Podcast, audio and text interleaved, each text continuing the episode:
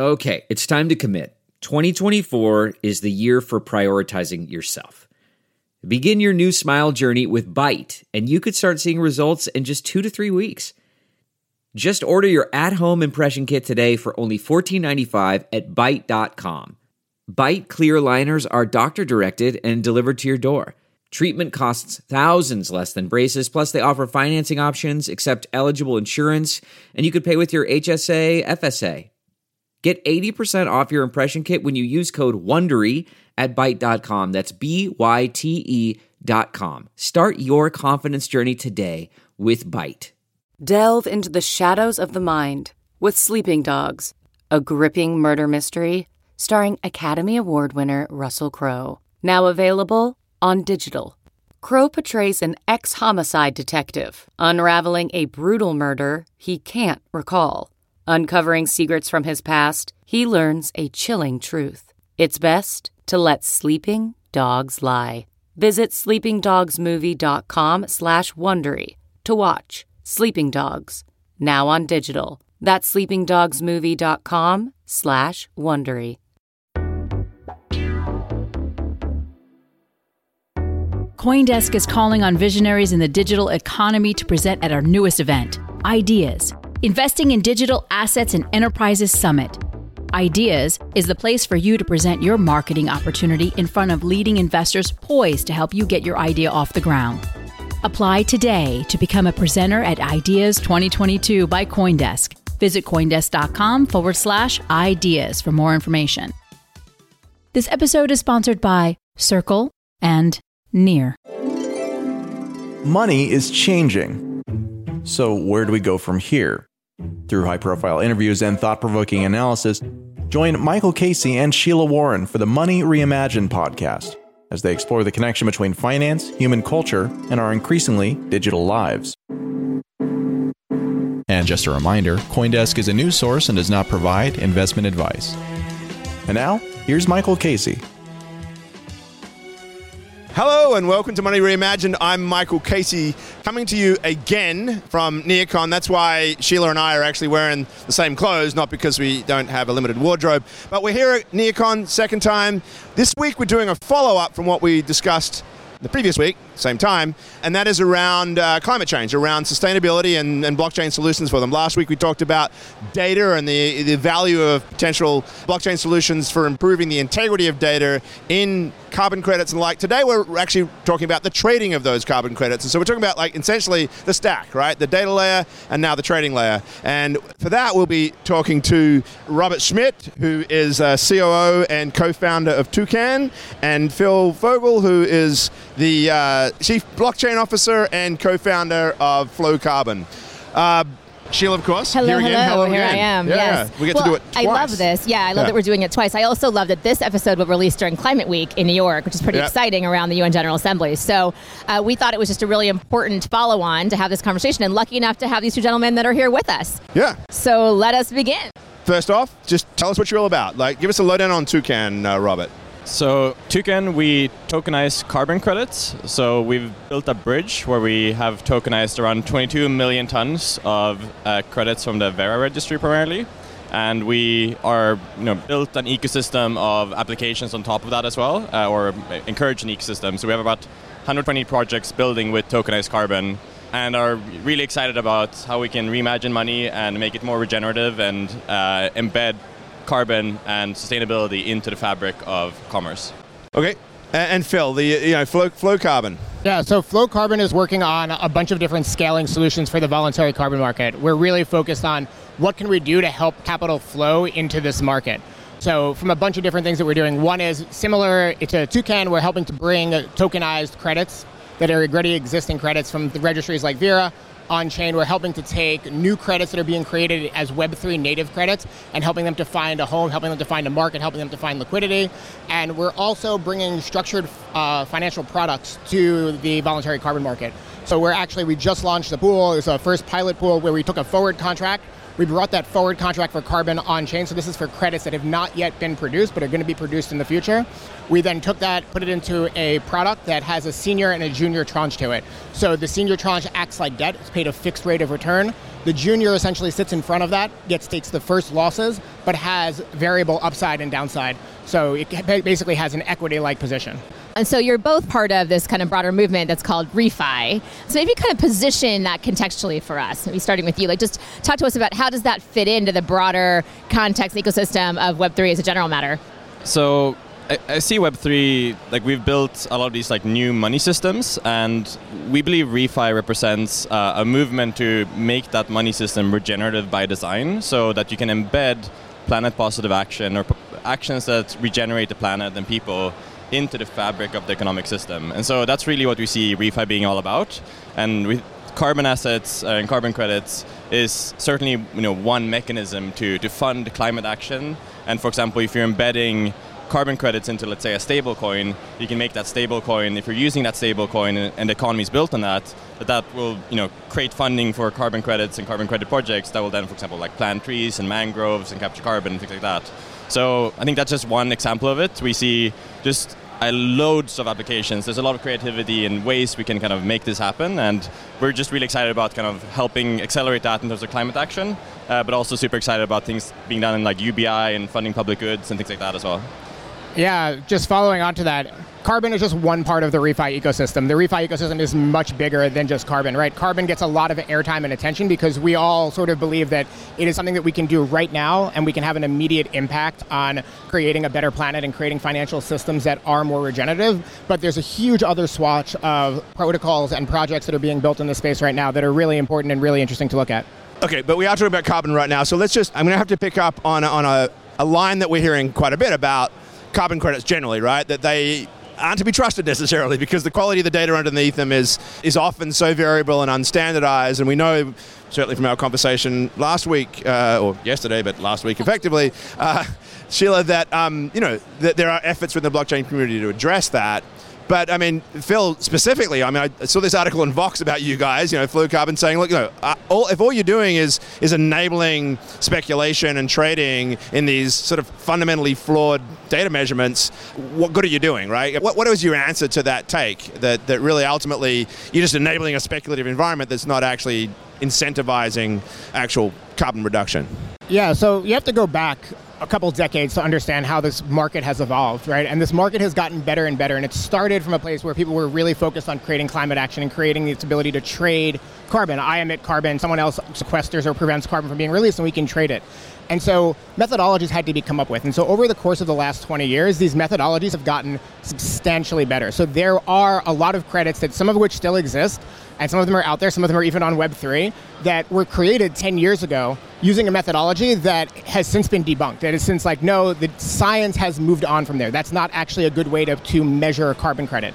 And so over time, these methodologies have gotten better and better. And so what is produced today as a carbon credit is very different than what was produced 10 or 15 years ago as a carbon credit. So there is a lot of that that just is still in the legacy system that needs to be flushed out, and which is why there's a lot of research that goes into what can be used as a carbon credit and all the different kinds of carbon credits. But what we're seeing today is that the methodologies are getting better and the data storage is getting better. One of the reasons that we're so excited about the Web3 stack that's being built in the refi ecosystem and in the carbon ecosystem is that it actually creates the ability to look at the data in real time and to see that data being posted multiple times a year. Right now, when a carbon credit is created, usually that data is given in a static PDF or Excel format generally speaking, once a year, sometimes every other year, but not as frequently as when you're using satellite imagery, IoT devices, and additional data sources that are actually posting that data in an immutable way multiple times a year. So the system is getting better and better. So, are those credits you talked about that are dependent on dated methodologies? Are those on chain? Are those part of your ecosystem, or are you differentiating between kind of these bad methodology, you know, credits and kind of the newer ones? Yeah. So one of the things that I think both of us are doing is we're building infrastructure.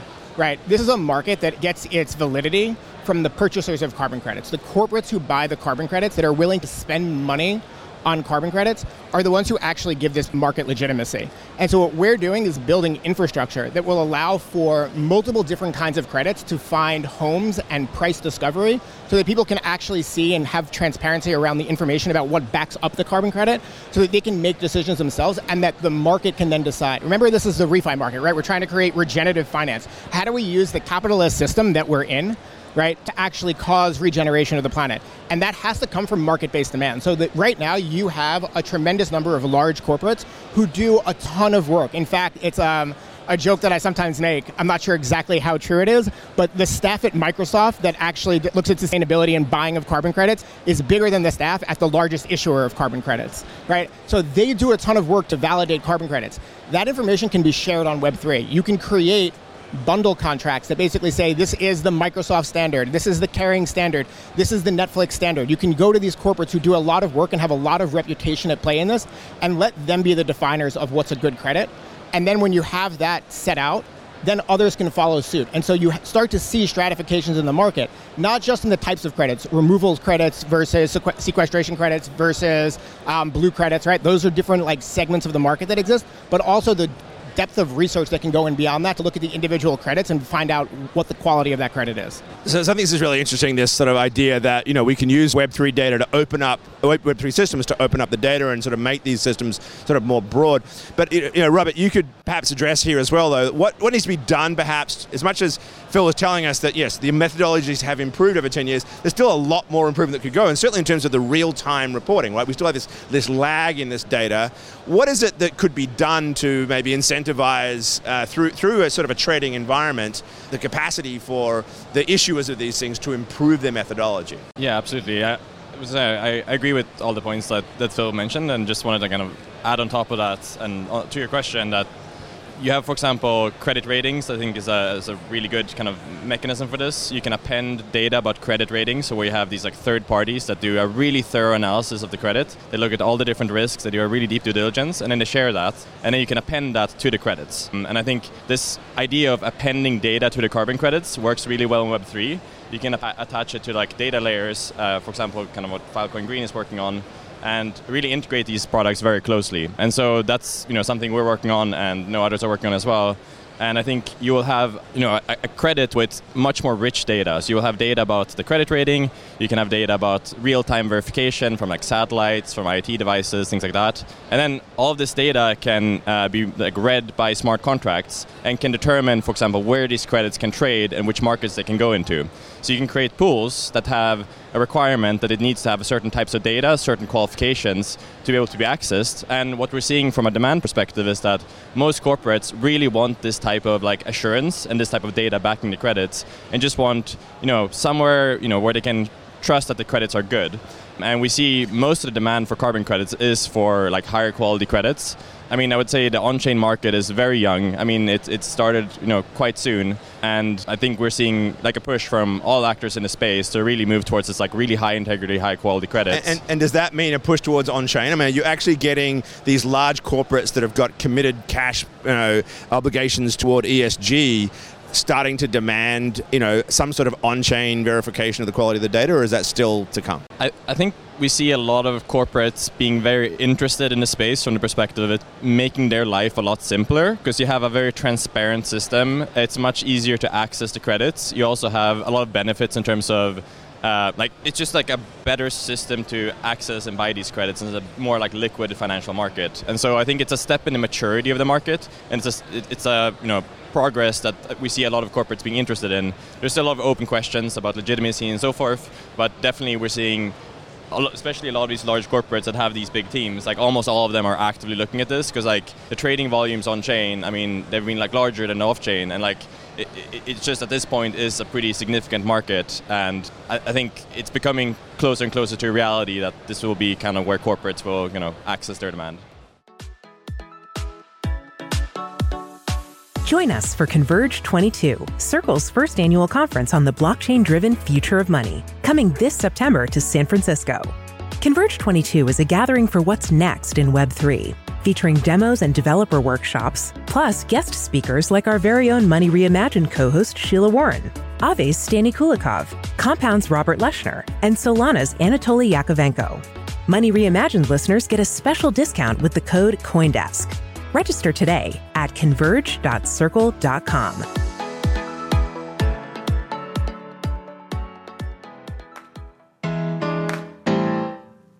Near is a revolutionary yet simple Web3 platform for building decentralized apps. Designed by developers for developers, over 700 projects are now building on Near's fast, secure, and scalable protocol. Whether you're a crypto native launching DeFi apps, NFT marketplaces, and play to earn games, or looking to migrate your project from Web 2, Near makes it easy to build Web 3 for the masses. Near offers developers a variety of tools, resources, and support for building apps, empowering communities, and creating a more fair, inclusive, and equitable future. Start your Web3 developer journey now by visiting Near at near.org. That's N E A R.org.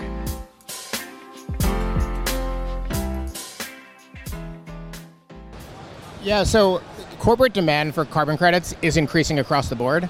And it's becoming, it's right now, it's basically held inside of corporates that have actual teams dedicated to this in order for this to be scalable, that has to move from uh, these sustainability teams that are focused on this basically into the CFO's office. This is, becomes an expense that the company has to bear, and it should be really easy for them to bear it. It shouldn't be complicated. They shouldn't need more staff. So they are looking at these solutions as ways to make that faster. On top of which, if anyone who's ever bought a carbon credit off chain before, it is an insanely difficult process. You are navigating a web of brokers and middlemen trying to find the project developers themselves. You then have to try and, you generally speaking, cannot custody the carbon credit yourself. It's very difficult to get an account at one of the registries. And even if you do have an account at one of the registries and you find someone to sell you a carbon credit, you're now transacting on individual contracts, right? Everyone has their own contracts. There's no standardization of contracts. There's no clearinghouse in this industry, which means that in order for us to transact, you and I want to buy and sell credits. You agree to sell me credits, I assent to give you cash. Who goes first?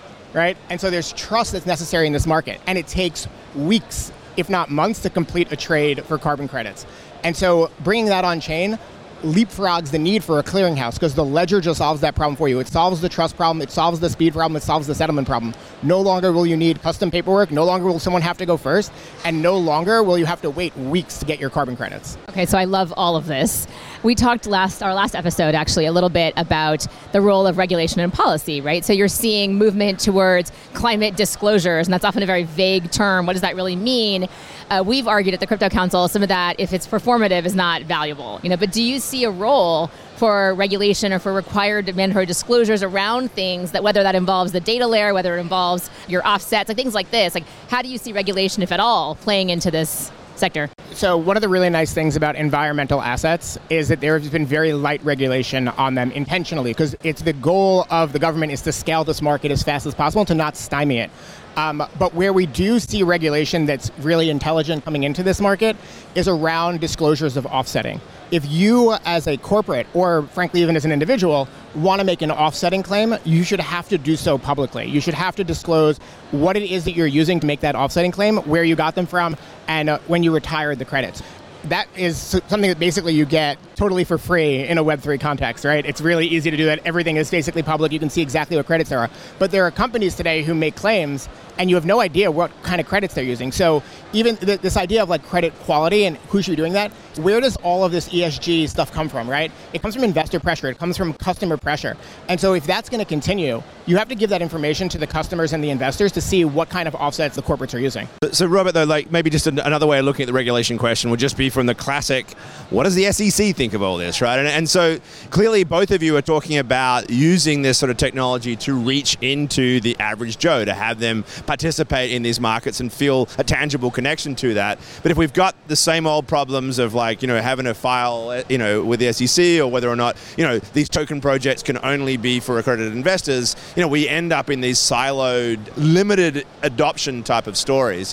Where does it fit, fit for you, where you're actually taking, you know, existing off-chain credits and putting them into this environment? Do you have challenges around regulation, or, or, is in fact something that you know is actually more easily accessed by, by the average investor? So we we're based in, in Switzerland, so we're a Swiss association, so we've taken that path. I think you might be more equipped to answer the SEC one specifically, but we've gotten a fair bit of like regulatory clarity on, on this, and it hasn't been a concern for us, you know, moving forward in, in the near term. I would say I think there's an angle in terms of regulation in this space, which is that we're operating in a voluntary market currently. There's like the integrity of these credits and the trust in these standards is really important for the value of the credits. So it's a highly self-regulated market in a sense because you have these standards that are doing a lot of work to really regulate how their credits can be used. And so I think there is, you know, it's not a government regulatory body that, that dictates these credits, but the standards themselves do play a pretty important regulatory role, and also other kind of bodies like uh, IETA and ICROA, etc.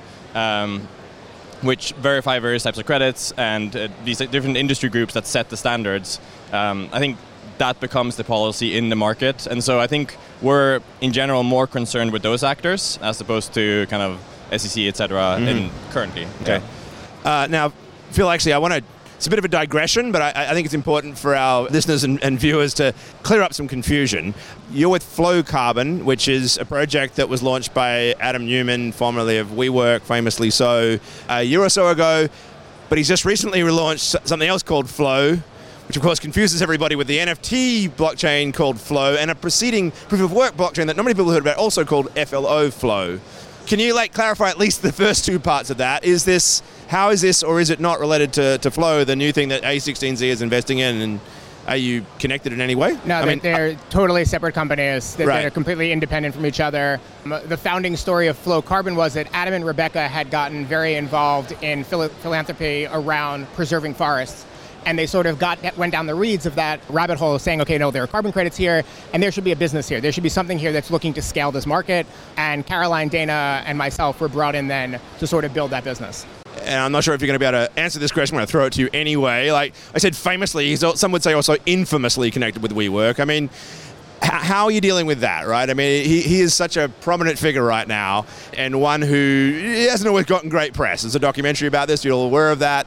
Like, how does that feed into your ability to educate people about, you know, what you're doing? Yeah, so it actually has brought, I would say, more eyeballs onto this space than ever would have been brought if there was no involvement whatsoever.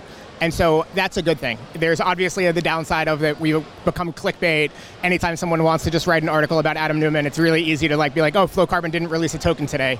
Adam Neumann's crypto project is not doing well." Right? That, that clickbait is not great. But on the other hand, the articles being written where people are actually asking questions and the ability to have conversations with serious journalists who want to dig in and actually understand what we're doing is unprecedented. Yeah, and that makes perfect sense. I mean, certainly this is one of the most timely topics of our time, and you're seeing broad spread awareness, widespread awareness, I would say. Uh, we talked about the John Oliver segment, you know, last week, that are just there's a lot of potential in this market, but it's a currently flawed market. And so, how do you differentiate? How do you know as a consumer? Because I think so many of us, you know, are just trying to do the right thing, and so. You buy your plane ticket, you click on the thing that says now do your offset. You have no, to your point, zero visibility into is that meaningful? Is it not? Is it feels very performative and in that not at all satisfying. And I think what people want to know is that what they're doing is actually making a difference. Because I think those of us who care about this space, which is obviously everyone here, and I would say the majority of people in the blockchain space and Web three, you know, really are really understand the acute time pressure that we're under for solving some of these problems. We don't have a lot of time, so engaging in experimentation with methods that are debunked or don't work is really not in anyone's interest. So. I appreciate that. I mean, I appreciate the chance for us to help get the message out about this as well. And I guess the question I would have is, you know, how do you think about engagement with folks that just don't care? You know, does the kind of uh, economics underlying this bring in those folks? Is it designed to do so? Or are you kind of like, look, no, we're here for people that actually do care about this and want to, you know, have a different model? Like, how do you think about that? Yeah, so everything that we've sort of been doing is focused on building an institutional grade market because the players in this market are corporates and also need to be the investor class, right? The people who are going to fund project development for the long haul. It's nice, and we think it's really important to be open up the access to this market to anyone who wants to participate in it, so that people who want to spend their dollars on having real impact or use their investment dollars on real impact can do that. We really think that's super important, but the bulk of this market is still going to remain institutional, and so the institutions have an, a responsibility to do the diligence, do the research, and to help make that market more open and accessible to the people who can't spend as much money and time. So, for example, when you, we talk about like the Microsoft standard for offsetting, right? The idea that that can be used very, very easily by anyone else who can't afford to hire a sustainability team is super important. The same thing with Kering, and they're doing that at sort of the fashion industry level. They're out there creating, like thinking about standards and thinking about ways to offset that they can then push out to smaller luxury houses who want to offset but can't afford to hire a team to do it. Yeah, I would just add on to that point. I think like really this question of integrity of the credits and like is your kind of climate action really happening? I think like sunlight is like the best disinfectant, and I think here the good thing with these on-chain systems is that it's fully transparent. So when you press the button when you check out on a flight, like you don't know what's happening in the background. It's it's kind of something they're probably you know buying it in bulk somewhere. You don't know what types of credit it is. Um, but if you have that kind of automated on-chain, like you can directly get you know your you know polyscan link or whatever that that shows exactly what happened. You can like clearly trace whatever exactly the action you're taking, and I think that also that transparency forces you know better activities. We've seen a lot of critique of on-chain carbon uh, for certain you know questions of quality and things like that. But really, the market is very similar to the off-chain one, but just the on-chain market is fully transparent. So then it's open for journalists, for everyone to kind of dig into it, to analyze the data, and to produce critique. And I think that's also what's pushing the entire space to be much more focused on integrity, because we have to be. Because it's well, I mean, we want to create quality action, and if it's all in public, you know, we have to stand by our words, and everything we do is can be like just analyzed by everyone. So I think that really is a very valuable forcing function, and I think is also why I think this market will be where a lot of high integrity carbon lives, and where if you want to show high integrity climate action, you want to do it on chain because that's the best place to do it because it's all transparent, it's all trustless, it's all good. But a lot of that sort of broad-based mainstream criticism of, of, blockchain carbon is built around the story that is, is often told around Bitcoin, of course, and proof of work and its energy consumption. And there's all sorts of ways to discuss and debate that. We've talked about it on our show a lot you know, and that sort of narrative that was out there, for example, around NFTs that scared off a lot of people from getting involved because, you know, mint one NFT and you're killing half a forest or whatever, was really, I suppose, associated with Ethereum's proof of work uh, status, which of course, in a, matter of days, in fact, when we're live, as long as everything goes to plan, when you're hearing this, folks, it actually will have merged and it will be, in fact, an entirely different proof of stake blockchain.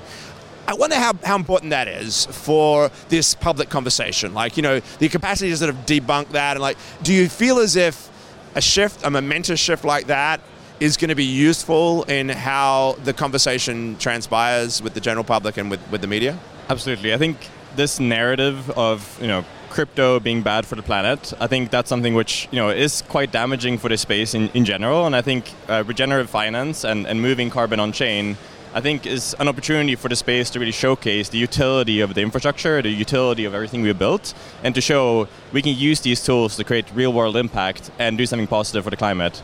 We're built on, on Polygon, which is uh, like carbon negative or carbon neutral. Um, also on Celo, same same situation. Uh, so these are proof of stake chains, have very limited you know carbon footprint, and so I think you know that combination with these tools actually being used to, to really accelerate climate action, I think can really change the narrative that this you know financial system we're building now, this can be by far you know the least you know pollutive financial system that we've ever seen. But beyond that, also one that significantly benefits the planet in a way that we've never seen before. So I think that's really an inspiring story. And like when we talk about this and we you know talk about this to people in the ecosystem, I think it's something which a lot of people can really get behind. And so I think I think it, that's one of the reasons why you know we're hopeful that the entire Web3 ecosystem will start adopting this, will start integrating these assets, um, so that their protocols can you know by default be climate positive, because that's really how we can you know turn this entire narrative around and just like flip it all on its head. And I think that's what we should do, and we're really excited about you know making that happen. Phil, you want a, a final word on this? Yeah, unfortunately, the way in which offsetting on chain in a proof of work context got talked about created this very bad narrative where it's like, oh, if I go and mint an NFT, I am going to cause more carbon to be released into the atmosphere. That's not actually how blockchains work, right? The block size is fixed, right? And the number of validators and miners sitting there is generally speaking not going to increase because you in- bought one more NFT, or even if you bought a thousand more NFTs, it's not going to change. And so the footprint of the network is not going to change